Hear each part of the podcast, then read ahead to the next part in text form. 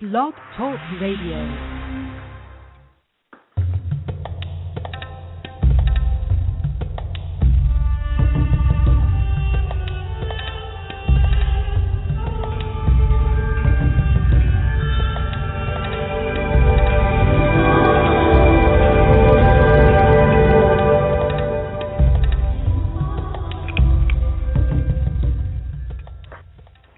Welcome to the Dr. Karen Kan radio show. The intention of this show is to empower and inspire you to manifest the life of your dreams, whether it's radiant health, prosperity, loving relationships, or simply peace of mind.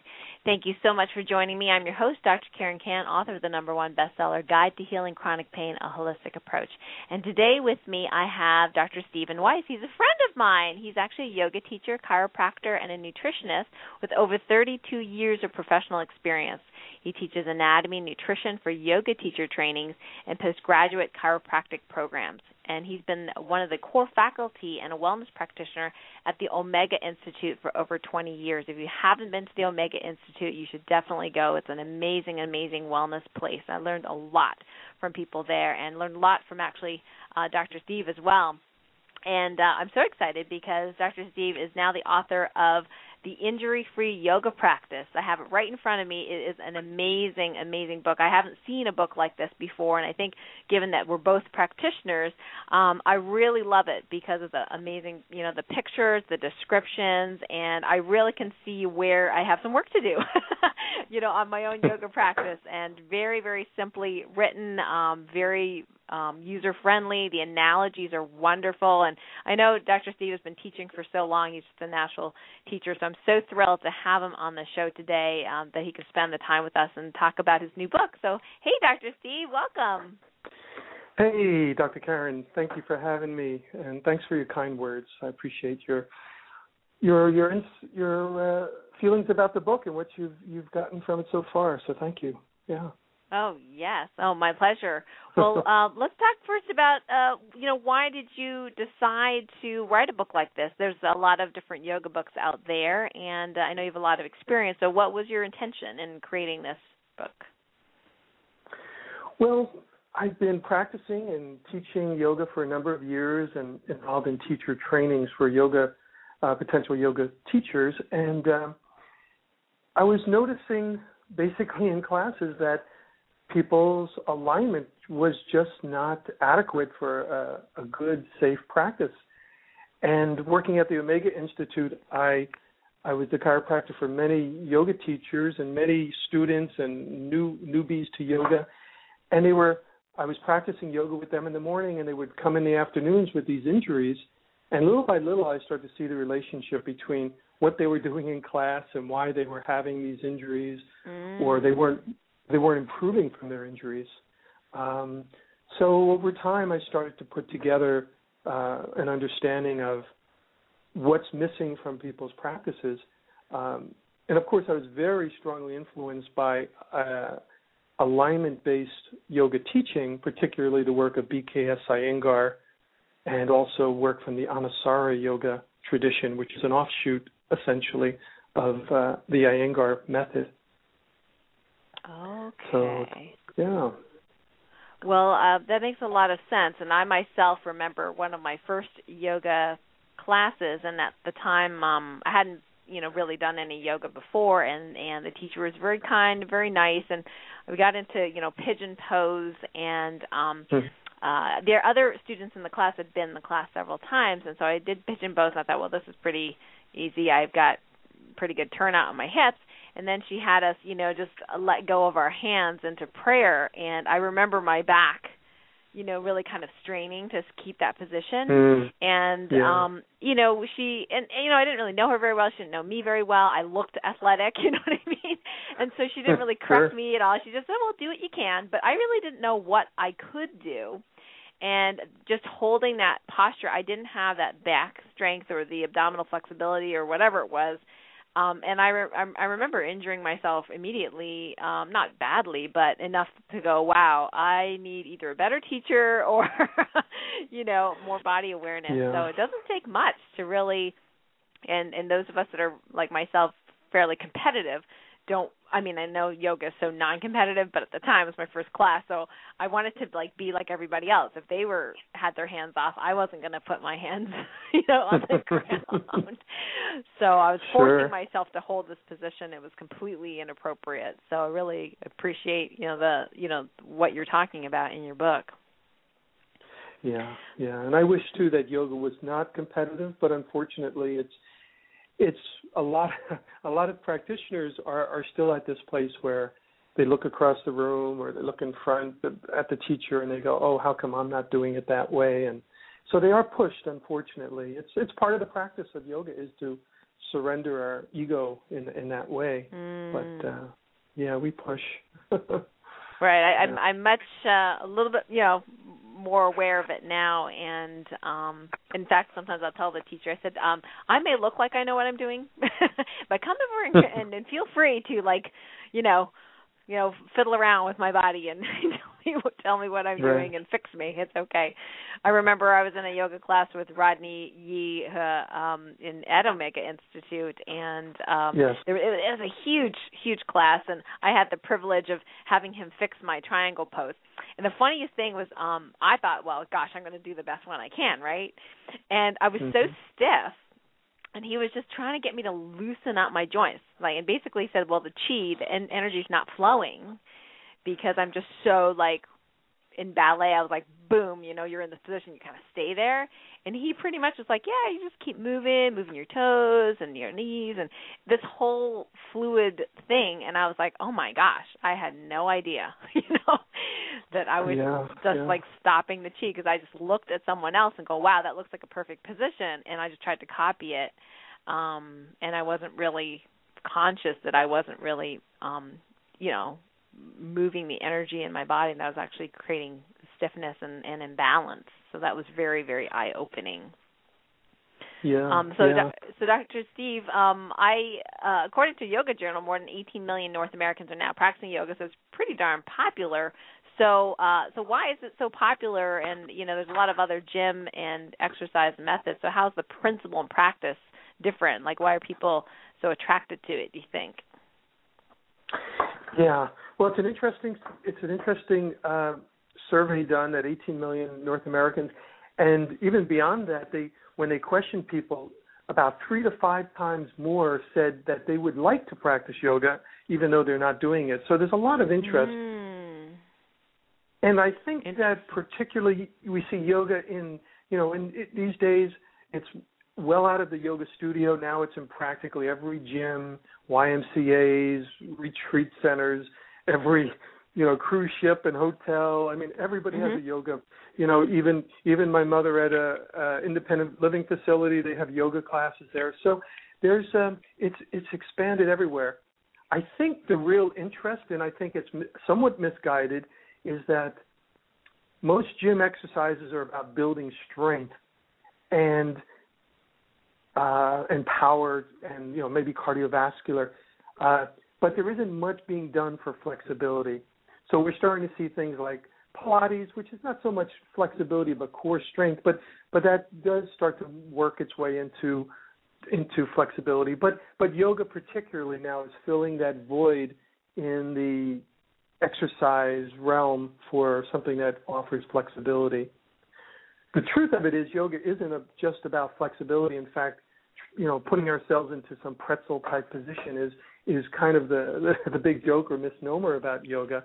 It's really about learning to balance our strength and our stability with our mobility and our flexibility. And then also very importantly what you were saying about letting the chi chi flow um, it's also creating space in the body. It's also creating a sense of I am either engaging lots of strength or I'm getting really flexible, but at all times I can move any part of my body with a sense of effortlessness, that there's subtle space between the tissues and particularly within the joints, what in physiology they call the para, para, paraphysiological space, a little joint play, that I'm not so jammed up and locked in to get myself into a position. So yoga yoga allows the space and allows you know the consciousness of that space to to you know develop. Mm. Oh Yeah. that makes a lot of sense. Thank you for that. Um, By the way, if you're just tuning in, I'm interview, interviewing Dr. Steven Weiss, the author of the popular book Injury Free Yoga Practice. And um, I want to uh, ask all of you, if, in case you do have a question for Dr. Steve, you can call in live and ask your question. The number to call in is 818 514 1190. Again, it is 818 514 1190. And actually, Dr. Steve, maybe you can give your the the uh, the websites where people can learn more about this book or learn more about you or yoga. Sure, sure. Well, the book that I've written is called The Injury Free Yoga Practice. And the website where you can order the book is injuryfreeyogapractice.com injuryfreeyogapractice.com. And at the website, there's a sample chapter so you can get an idea of what uh, what the writing's about and and the depth in, in, which I go into the book. It's also available on Amazon, and uh, at the website there's both the printed version and a digital version as well. So a couple of options on how to get the book. Oh, perfect! Great. Thanks yeah. for that. I didn't realize about the sample chapter. That's wonderful. Yeah, I wanted to give people a little bit of an idea of, of how I've organized the material. Um, it's it's a book that's written a little differently than all the other anatomy and uh, yoga books out there because it's a very it's not a cookbook style, but it's it, it it is a how-to book. It is kind of the thing I you know I encourage people to read from beginning to end because information builds and builds upon itself and becomes a whole story of of the body mind experience of yoga. Um, but it gives you this very specific details. Uh, many many yoga workshops and programs give you little bits and pieces, and you and I mean it.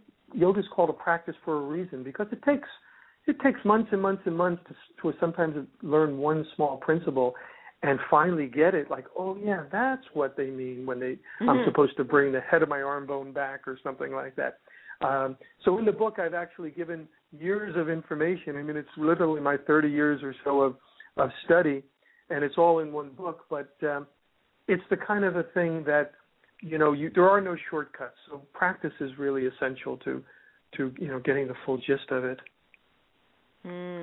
Well, I really appreciate uh, many of the chapters and even the anatomy and physiology chapter on the connective tissue because I'm always talking about this mm. to my patients and trying to get them to understand, you know, the fascia and the, the muscles because I think, well, I, you know, my muscle's a problem, and I go, well, I'm, it may not be just the problem there, you know, just trying yeah. to understand the tendons and all the different components. So your book's actually a really great complement to to my book, uh, Guide to Healing Chronic Pain, because I go into it a little mm-hmm. bit, you know, at the beginning about the different um uh, ways that pain can manifest in the body. And I mentioned about fascia and muscles and and and joints and things like that. But you know not in as much great detail. So it's great that you have that chapter on there so people can really understand how the you know how the body's actually working. How is that structure actually working? Um, yeah. let me ask you another question. Um, sure. since your book is on developing an injury free yoga practice are all yoga poses actually safe and injury free in your opinion? Yeah well, that's a great question. You know um, many times people have a particular injury and it's and it's really important for them to seek out professional advice. You know if there's any kind of physical physical limitation such as arthritis or heart disease maybe disc herniations um, uh, connective tissue disorders like you've mentioned um, it's important to get a professional opinion unfortunately not all professionals regardless of what profession they are un- think understand that yoga is a uh, has a wide range of how it can be practiced. And they may say well just don't you know do this. It's too dangerous or you know this uh, don't do this pose or don't do that. Um, mm. my opinion is yoga essentially is somewhat neutral. There's nothing magical about it in terms of producing this great healing experience and it's also not a cause cause of trauma in spite of the fact that there are more and more yoga injuries that are happening. It isn't the yoga itself. It's like getting in your car. You can either crash your car or it could get you to where you want to go. But the car itself is somewhat neutral in, in its in its uh, relationship to you. Um, so it's how you practice yoga. That's the key. Uh, you know, yoga itself. The word yoga means union, and it's the union between the body and the mind. And How the body and the mind unite is through awareness. And the way the body and the mind create awareness is essentially alignment. So if we use alignment in our practice, if we understand the basic blueprint of the body, the physiology of the body, the mechanics of our joints and muscles, and we don't exceed that, we follow the yogic principles of not doing harm and not pushing ourselves and using wisdom in our poses, um, then then we stay within our normal physiology, and the body loves alignment. It really responds all the systems respond really well to alignment. So if we're careful, if we learn the impeccability of alignment, we never push ourselves beyond the point where we're losing our foundations and our alignment. Then yes, I think I think most yoga poses for most people will be extremely therapeutic and beneficial. Um, and then, of course, like I said, if there are specific modifications, that awareness comes in where that individual student needs to understand their body. They need to be aware of their body. They need to seek out advice where they, you know, professionally and know what their limitations are and bring that to their poses and modify their poses and still find their alignment so that they can receive the therapeutic benefits. Ah, I see. I see. So, are there people that um that shouldn't uh, i mean from what you're saying it sounds like it's uh, available to you know to all and it's a matter of um, really understanding and learning that alignment piece and understanding and being aware of your body but are there any um, as, as in yogic traditions contraindications to doing yoga like pregnancy or having a disease or anything yeah well pregnancy there there are actually classes and teacher trainings for yoga for pregnancy. So of course there would be modified poses such as not putting pressure on the abdomen, you know, uh, in a in a prone position, things like that. Um, things to be concerned about certainly are are issues around um, heart disease. Anyone with, who has had history of of any kind of um, uh, plaquing of the arteries. It doesn't mean you know there's so certain poses, let's say inversions, where someone might have high uh, blood pressure or has had some history of aneurysm. Uh, they may have to modify their poses. Still, some inversion would be very useful, and there are ways to do it that it isn't as extreme, and you could build up very slowly. Um, but you need to modify, uh, certainly in those beginning stages. Um, an active disc herniation would also be something that you'd have to be mm. concerned about. However, you know, uh, like talking about inversions, most cultures around the world, other than first world cultures, you know, American and otherwise, um, they load the spine. When I'm in Asia or in Central America, you know, I see these women walking by. They could be 70, 80 years old with 50, 60 pounds of weight balanced on their head. And I've always been amazed by how perfect their posture is. In fact, I realized that they couldn't carry all that weight on their head and not hold perfect posture, not hold the right curves to their spine, and load it properly. Otherwise, they would, you know, it wouldn't survive. And uh, as as a cultural, you know, uh, practice. So, you know, also I've heard from people that when they X-ray uh, some of these older people in these cultures, that their spines don't have any degenerative uh, damage the way we often see, you know, most commonly see in, in like an American uh, culture. So, um, basically, you know, we uh, we don't have an opportunity to load and put pressure on our spine. So things like headstands um, are actually quite beneficial for creating more bone density. Um, mm. And the man, the man who I said I've studied with, BKS Iyengar, he's going to be 95 this year, and he spends 30 minutes every day doing all sorts of inversions, um, keeping himself firm and you know and stable and solid. Oh, that is really interesting. Yeah, I never thought of it that way. Um and I've had such difficulty, I shouldn't say such difficulty because I don't really practice um headstands that much. is uh um you know, cuz I was like, "Oh, it hurts my head."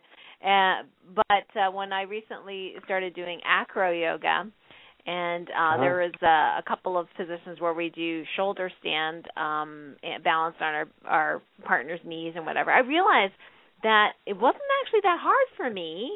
Um, so the difficulty for me was that you know from the neck and above, you know the head, you know the the, the head or the or I can't do a handstand very well. My shoulders are you know I, I can't feel where my shoulders are in space.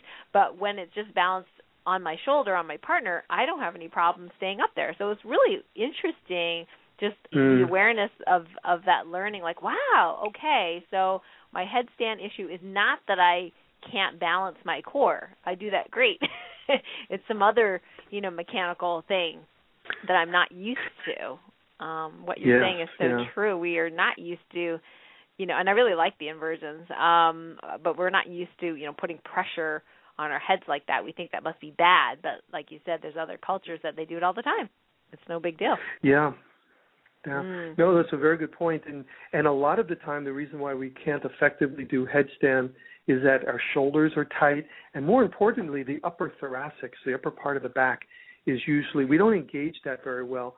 So that part usually stays rounded and and not vitalized and not very little movement mm-hmm. in there. Mm-hmm. So it puts more strain because the neck is one of the most is certainly the most flexible portion of the spine and then just below that, the upper thoracic area, the area behind the heart, is probably the least uh, flexible part of the spine.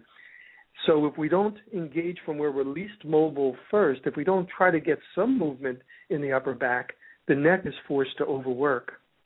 And then you have your shoulders, which are very hypermobile too. So you've got a very flexible neck, you've got very mm-hmm. flexible shoulders, and then the opportunity for that upper back to ever participate is is limited unless we bring consciousness and awareness to the idea that I need to move from my upper thoracic first.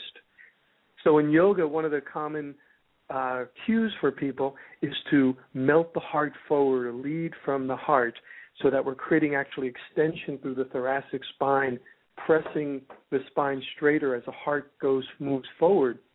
And I move mm. from my upper mm. chest, upper heart, and then I would move my shoulders, and then I would move my neck, and last I would move my eyeballs. So if the teacher says turn and look up to the sky, I don't want to look up from my eyeballs. I want to start from my chest.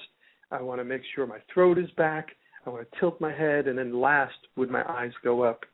So creating a hierarchy of of understanding, moving from where I'm least mobile, give that the opportunity, and then work my way up so that I don't always exploit my hyperflexible parts of my body.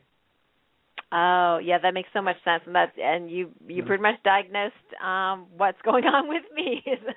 yeah, that that thoracic is tight. Yeah, that's it. And uh, when yeah. I try to do shoulder stand, I can't get that beautiful vertical shape that I see in the pictures. You know, I'm always kind of tilted.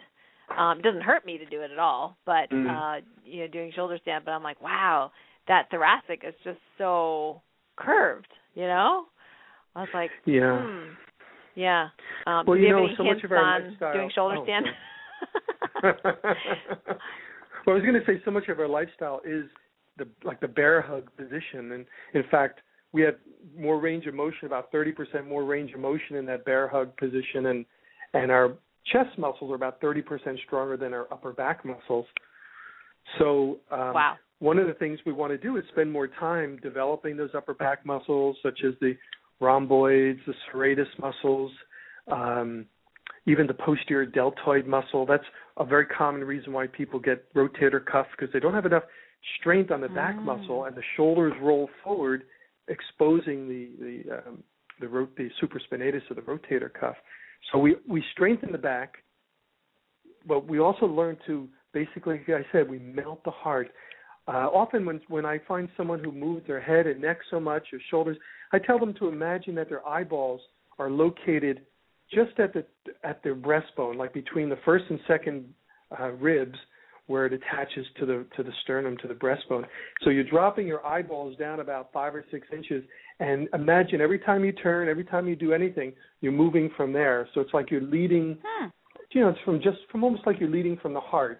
You're turning from the heart. You're moving, and everything is I mean, it's a nice metaphor for how we want to live life anyway. But if we always move from our heart, if we always move from like that space between the first and second rib and see the world from that space, we'll start to engage, we'll start to enliven that upper thoracic region. And then once that's engaged, we make sure that we never roll the shoulders out of alignment. Another common thing I tell my students, which is a very simple idea, is that the chest is on the front of the body and the shoulders are on the back.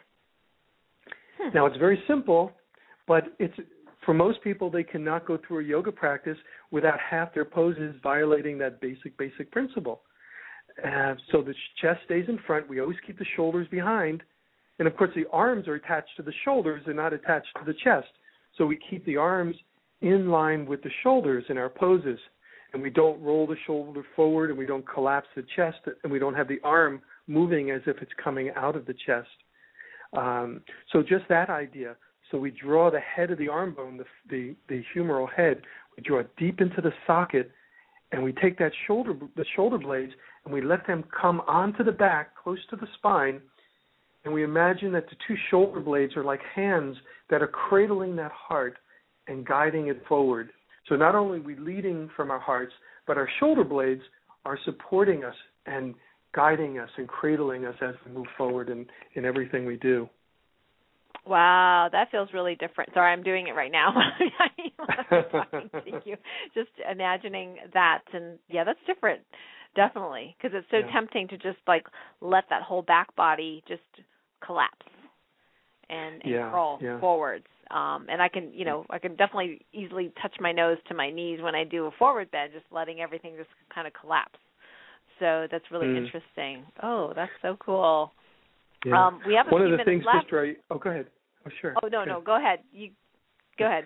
I was going to i was going to say that one of the things mr Iyengar says is that we always draw the bones in and then the muscles melt out. He says bones approximate and muscles extend so if I was going to reach reach for something, or even doing that forward bend as you mentioned, instead of letting my bones and joints stretch and spread apart, I actually hug them in, and then I just let the muscles melt out. Um, I kind of think of it as like a, if the people who scuba dive know when you, when you open the tank, you go all the way open, and then you do a little half crank back off of the valve, and it's that kind of a way you you draw everything in and then you let the muscles melt away. So you hmm. stay on your bones. Your your your bones stay in their center uh, axis, and you're supporting yourself on your bone structure instead of stretching the soft tissue. Instead of stretching your muscles and making those tendons vulnerable to to injury. Mm. Oh, yeah, that was mm. a great visual. Thank you. Well, uh, I want sure. to make sure that people know um, where to get a copy of your book. Again, if you wouldn't mind uh, telling us the uh, domain name of the, the website and where they can learn more about either you or your practice. Sure. The website for the book is injuryfreeyogapractice.com, and that's and it, you can find the book there either in print or digital form. It's also available in printed form only at Amazon.com, uh, Amazon. And uh, to find out more information about me, you can go to that website, and then there's there's there's uh, ways to link to my other website, which is alignbydesignyoga.com, and then from there you'll find out more about the teacher trainings I do, the seminars, the workshops, mm. a little bit about my background. Uh, also on Facebook, if you went to the Injury Free Yoga Practice or alignbydesignyoga.com, uh, you can like me on Facebook and stay in touch with uh, with what's going on and where I'll be teaching and which areas and that type of thing.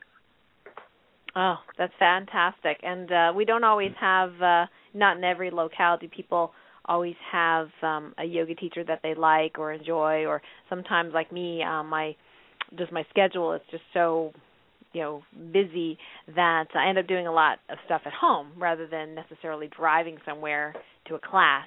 So yeah. it's really great to have a resource um, like your book and uh, to, to go through, like you said, from the you know from the beginning to the end, to really have a comprehensive understanding of, of what I'm doing. So I really, you know, as a self starter myself, I really enjoy you know this type of um, the type of book that can walk me through because I don't always have time to to go to a class and I really like learning on my own and, and having that solitude sometimes because I'm with people all day long and as a healer there's just so much energy that you have to you know bring out and so it's nice to just kind of come in to myself and just have that that quiet time. So it's a it's a fantastic yeah. resource. So congratulations for for uh, your accomplishment. well, thank you. Wonderful.